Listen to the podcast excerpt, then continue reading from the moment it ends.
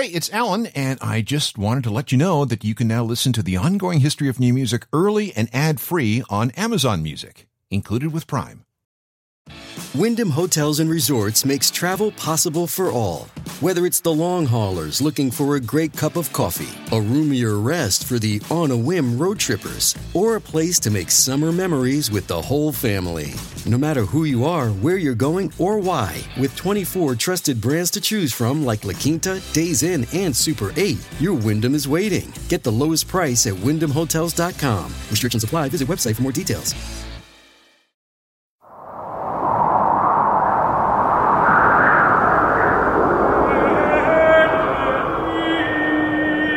Back in the 14th century, there was a Franciscan monk and philosopher named William of Ockham. He spent a lot of time thinking about God and our concept of God, and how the people of his time were quick to come up with elaborate supernatural explanations for the most simple things. Well, this really annoyed Pope John XXII, and William had to run to Bavaria to avoid losing his head. Ockham's central philosophy was based on one rule plurality should not be assumed without necessity. Let me translate. That means keep it simple, stupid. The most simple explanation for anything is usually the correct one. And this rule has become known as Occam's razor. It's a good rule, it'll save you a lot of grief. But in reality, we tend to see things differently. For example, who was involved in the conspiracy to shoot JFK? Why do so many people believe that it was actually the U.S. government that planned the attacks on 9 11? Why is the UN hiding the fact that they've had contacts and exchanged technology with aliens? And what really happened in the room above the greenhouse at 171 Lake Washington Boulevard in Seattle in April 1994?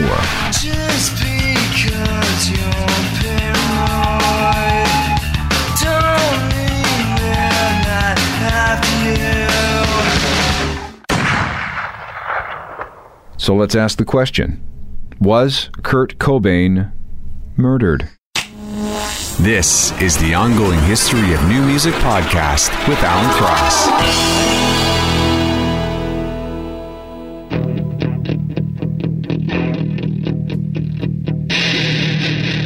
I'm Kurt Loder with an MTV News special report. The body of Nirvana leader Kurt Cobain was found in a house in Seattle on Friday morning, dead of an apparently self inflicted shotgun blast to the head. Police found what is said to be a suicide note at the scene, but have not yet divulged its contents. Cobain, who was 27, had reportedly been missing for several days. The Los Angeles Times reported on Wednesday that Nirvana was breaking up and that Cobain was planning to undergo drug rehabilitation. A source close to the band told MTV News earlier this week that while that story sounded bad, it was better than what was, quote, really going on. That comment remains to be clarified. British psychologist Simon Manchip says Cobain's suicide note, which reads, I feel guilty beyond words, I don't feel the passion anymore, indicates mental illness.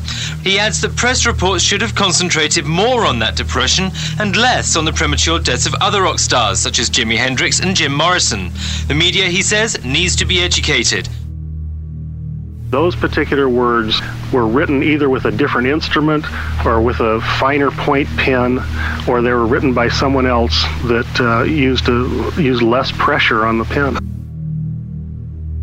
Tom Grant is the same inept private investigator who was hired by the family to find Kurt the week he was missing.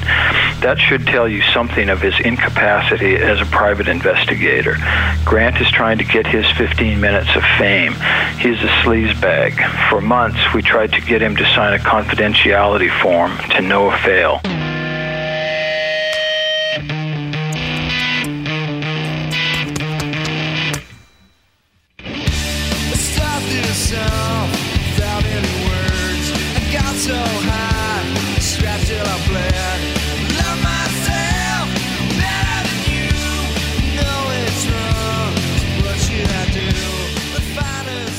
You know, sometimes I wish real life was like TV. I mean, look at a show like CSI.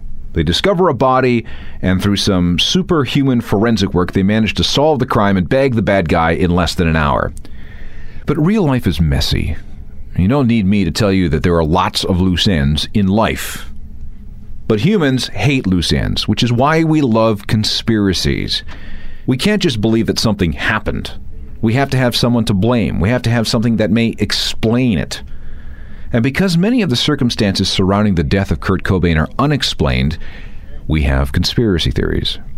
Hello again, I'm Alan Cross, and this is an update on the whole Kurt was murdered thing. A set of conspiracy theories that have spawned websites and books and TV shows and even movies. What you're about to hear may freak you out. It might make you mad. It might make you scream, Get a life! But all this stuff is part of the public record, and all these years later, people are still talking and writing about the case. All right, so what do these conspiracy people know that we don't? Who's not talking? What were the motives? Who had the most to gain? And who are the suspects? Let's go through everything. You can make up your own mind.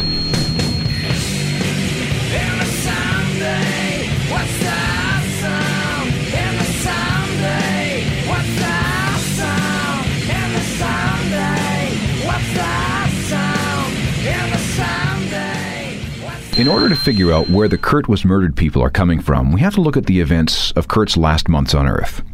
Through the spring and summer of 1993, two things are indisputable. Kurt was using a lot of drugs, and he was not getting along with his wife, Courtney Love.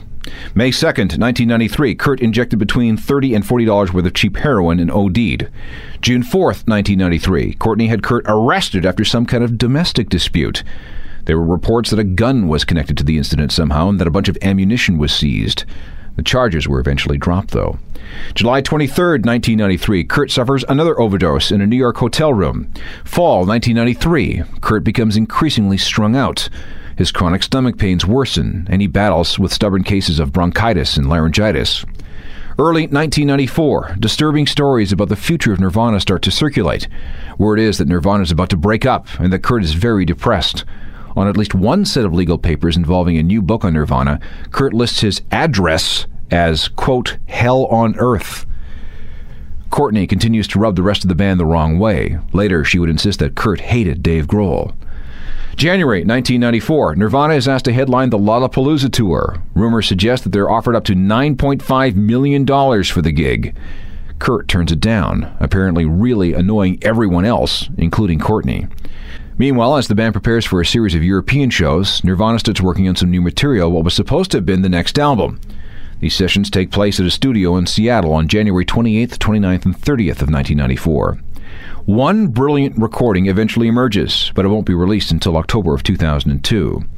We now know that track as You Know You're Right, but back on October 23rd, 1993, the only time this song was known to have been performed live, it was called On the Mountain. Here it is. Listen to the lyrics. Are they an accurate representation of where Kurt's head was at? You be the judge.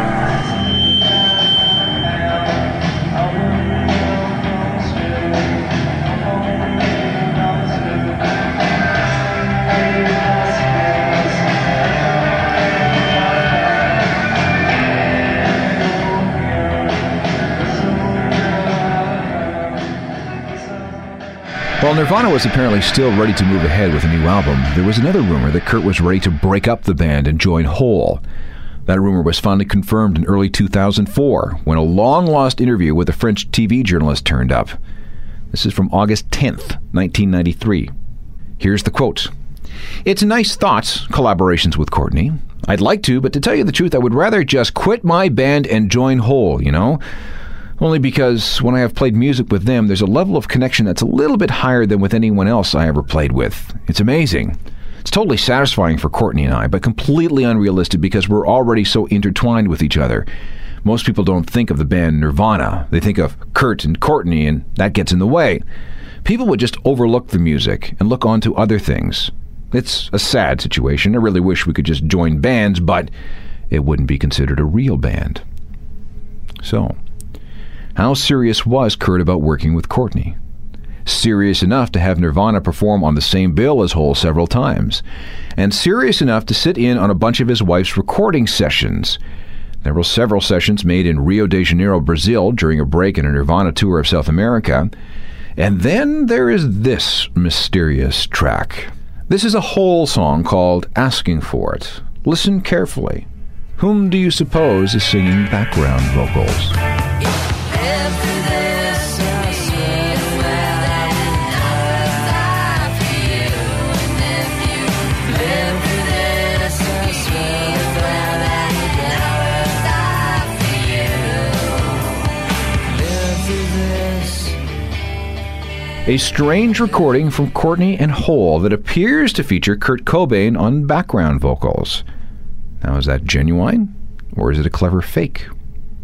There have always been rumors that Kurt helped Courtney write some of her Live Through This album, and this is some pretty interesting circumstantial evidence. And based on new evidence, Kurt seemed to be open to the idea of ditching Nirvana and perhaps joining his wife's band. Very weird.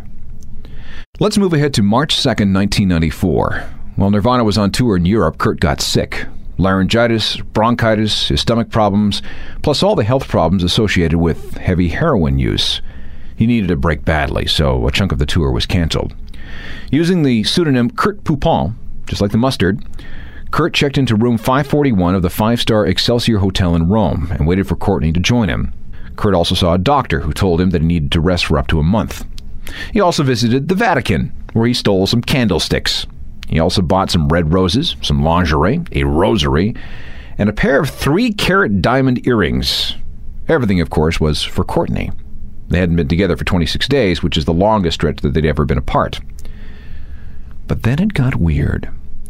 At 6:15 of the morning of April 4th, 1994, Courtney found Kurt on the floor, suffering from an overdose of champagne and Rohypnol, which is a powerful sedative that is 10 times more powerful than Valium.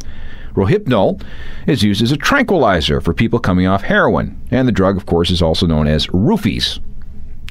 Yeah, the, date rate pill. Best guess is that Kurt had taken 50 or 60 of these pills and washed them down with two bottles of champagne. How did he get Rohypnol? Depends who you ask. Some people say this was Courtney's prescription. Courtney found him unconscious and blood was coming out of his nose. He was also fully dressed. In one hand was a wad of cash totaling about a thousand dollars. In the other, a three page suicide note written on hotel stationery. An ambulance was called and Kurt was rushed to the hospital. Word got around fast, and at one point, CNN reported that he had actually died. But not this time. After 20 hours in a coma, he woke up, and on March 12, 1994, everybody flew home to Seattle. March 18, 1994, Kurt locked himself in a room with his gun collection and, according to Courtney, threatened to kill himself. Once again, the police are called and some guns are seized, and later Kurt will deny that he had said anything that might remotely be considered suicidal. He says he was simply trying to keep away from his wife.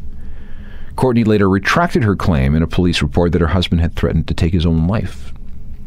March the 22nd, Courtney buys a new Lexus, brings it home. Kurt disapproves. They fight, and he insists that she take it back to the dealership for a refund. Courtney was not happy.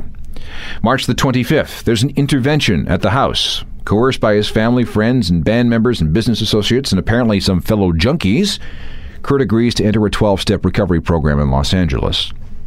March 29, 1994. Kurt posts the following message through his AOL account I'm still pretty freaked out over the Rome thing and need some time to rest and get over it. March 30th, before flying to the rehab center in LA, Kurt and his friend Dylan Carlson buy a 20 gauge shotgun at a Seattle gun shop. Because Kurt has a felony charge against him, Dylan had to buy the gun and register it in his name. Here's a question If Kurt was suicidal, why would his best friend buy him a gun? Friday, April 1st, Joe Mama, a friend of Courtney's, visits Kurt in rehab. He later recalls that Kurt looked and sounded great. 7:25 p.m. Friday, April 1st, Kurt scales the wall of the treatment center. 8:47 p.m. Friday, April 1st, Kurt phones Courtney at the Peninsula Hotel in Los Angeles and leaves a phone number. There's nothing about the message that indicates that anything is wrong. Kurt makes his way back to Seattle. He sits in seat 2F of Delta Airlines flight 788. He arrives back in Seattle at 12:47 a.m. He even signs a few autographs for fans at the airport. Saturday, April 2nd, Courtney allegedly plants a story with the Associated Press that says she has overdosed. She'll later claim that it was a ploy to get Kurt scared so he would call her. That same day, Kurt is seen by a number of people in Seattle, including a taxi driver, John Silva, one of Nirvana's managers, a friend named Sarah Hone, and Michael DeWitt, a nanny at the house on Lake Washington Boulevard. Sunday, April 3rd, still worried about Kurt, Courtney hires a detective named Tom Grant and orders him to find Kurt. Grant is told to check with Michael Stipe of REM because Courtney believes that Kurt might have flown east to stay with him. Apparently, Courtney still has that phone number that Kurt gave her on the Friday. She does not give that phone number to Tom Grant. Monday, April 4th, Kurt's mother files a missing persons report with the police.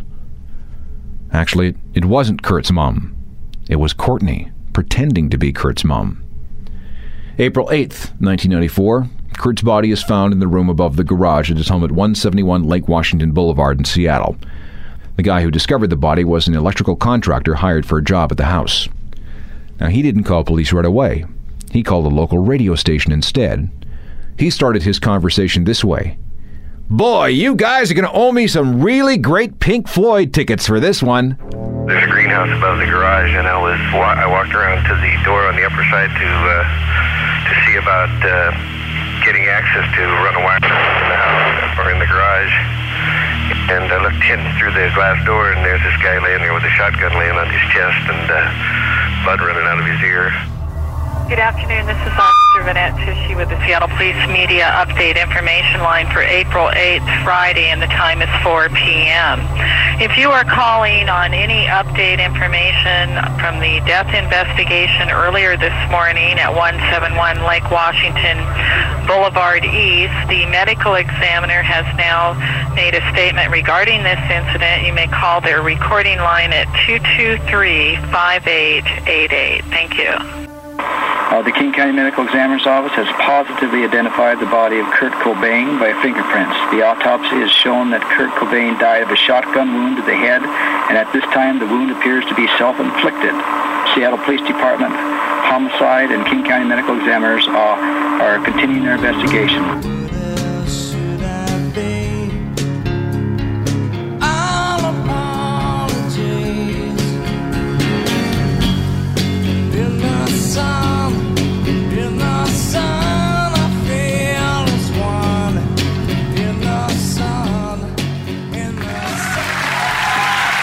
So far, we've heard the facts of the case as they've been presented to us. A simple suicide, right? Well, most everyone thought so until December 1994 when Tom Grant, that detective hired by Courtney to find Kurt over Easter weekend, began to speak out. Tom still believes that something about this case smelled bad. So he went public with his theories on an American national radio show called The Gil Gross Show. He said that based on his examination of the suicide note, he believed that Kurt didn't write the whole thing. Those particular words were written either with a different instrument or with a finer point pen, or they were written by someone else that uh, used a, used less pressure on the pen. And if Kurt didn't write the whole suicide note, who did?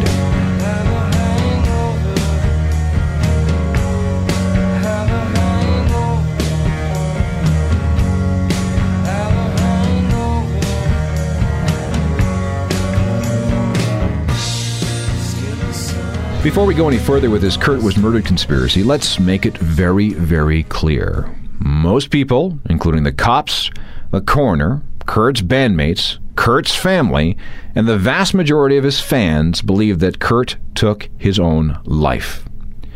They have come to terms with that fact and want everyone to move on. But there are more than a few people who refuse to let it go. They have their own opinions of what happened to Kurt Cobain. In a moment, we'll start outlining the case for murder. And remember what I said about loose ends back at the beginning? I've got lots of those. Don't go anywhere. The central figure in the Kurt was murdered conspiracy is Tom Grant. Tom runs a detective agency called the Grant Company just off Sunset Boulevard in Los Angeles. Tom is now just shy of 60 years old, and he's a former cop and county sheriff's detective. And he believes that Kurt was, yes, murdered. His theory about what really happened rests on the assumption that Kurt Cobain was not and never was suicidal. He may have wanted to end his musical career, but he did not want to end his life. In other words, he was murdered. So who killed him? Or who had him killed? According to Tom Grant, Kurt's death was the result of a conspiracy.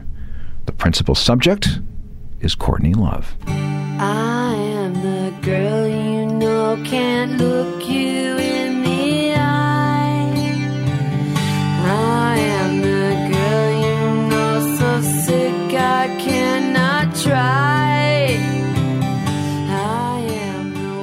What you're about to hear is an outline of Tom Grant's evidence. implicating Courtney Love in the death of Kurt Cobain. These lines of investigation have been picked up and further explored by such people as British filmmaker Nick Broomfield and two Canadian authors, Max Wallace and Ian Halperin, who in 1987 wrote a controversial book called Who Killed Kurt Cobain. Listen carefully because this gets very complex and very strange. In fact, some of what we're going to talk about will spill over into the next show. But let's begin with item number one, and that's the divorce threat. At the time of his death, Kurt and Courtney were not getting along. We have the police records of the domestic disputes and all kinds of anecdotal evidence from various other witnesses. The D word, divorce, was mentioned frequently. In January 1994, Kurt mentioned to Rolling Stone that he and Courtney would be getting a divorce shortly. We'd later hear that papers were being drawn up when Kurt died. Courtney was fighting back and had asked her lawyer, a woman named Rosemary Campbell, to find her the quote, meanest, most vicious divorce lawyer she could. Unquote. Much of the conflict stemmed from Kurt's drug use and his apparent desire to retire from music. Courtney was furious that by refusing to play the 1994 Lollapalooza tour, he was walking away from a $9.5 million payday. At the same time, she allegedly asked Rosemary if there was any way that she could void Kurt and Courtney's prenuptial agreement. Then, Rosemary got a call from Kurt. He wanted to talk about his will. Specifically, he wanted Courtney Love taken out of his will. Courtney apparently knew of this, and according to a nanny they had working at the house at the time, there was, quote, way too much will talk during the last weeks of Kurt's life. By the time Courtney left for Los Angeles on March the 26th for the launch of Hole's new album, nothing had been resolved. Ten days later, Kurt Cobain would be dead of a gunshot blast to the head.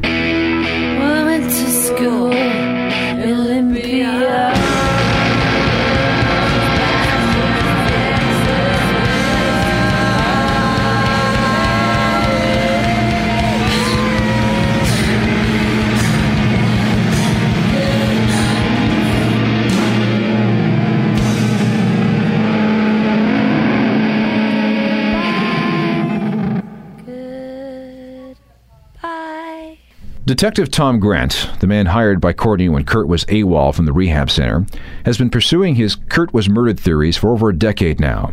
And those theories are outlined on his website at www.cobaincase.com.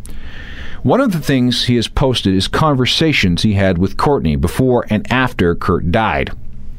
Here is one such conversation, and it features Courtney talking about her husband. I'd been making videos and doing the LA thing and the New York thing and being all glamorous. And meanwhile, he'd been playing like Slavania, right? And he got real depressed, and he wrote basically a suicide note. There's no real other way. He claims it was he was leaving me, you know, and that's that's what his talent is. But socially, he doesn't have one friend.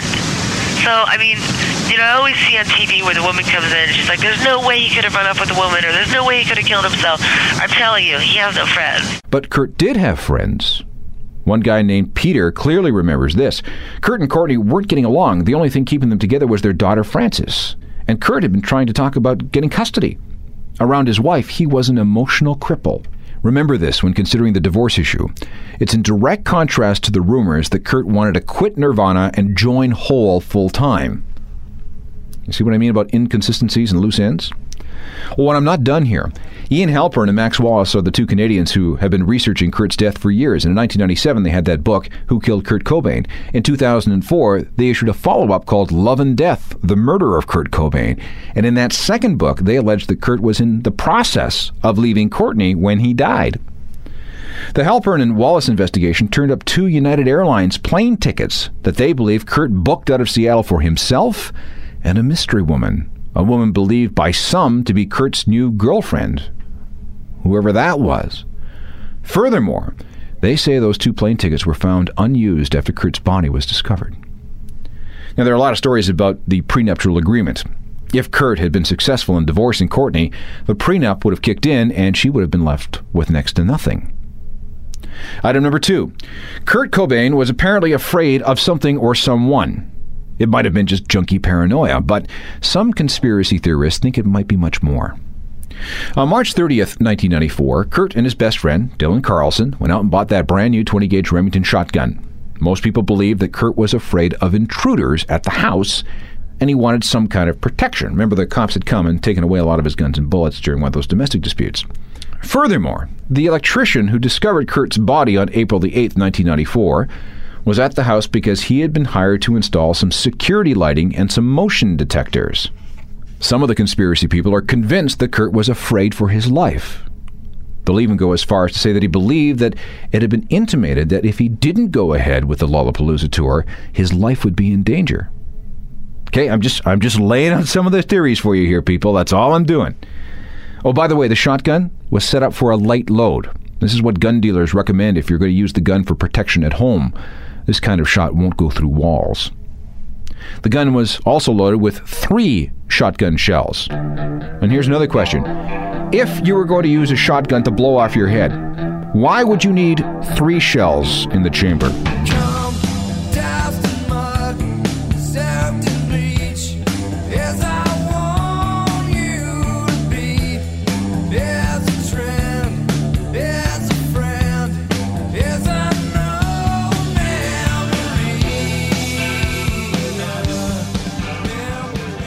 All right, what do you think so far?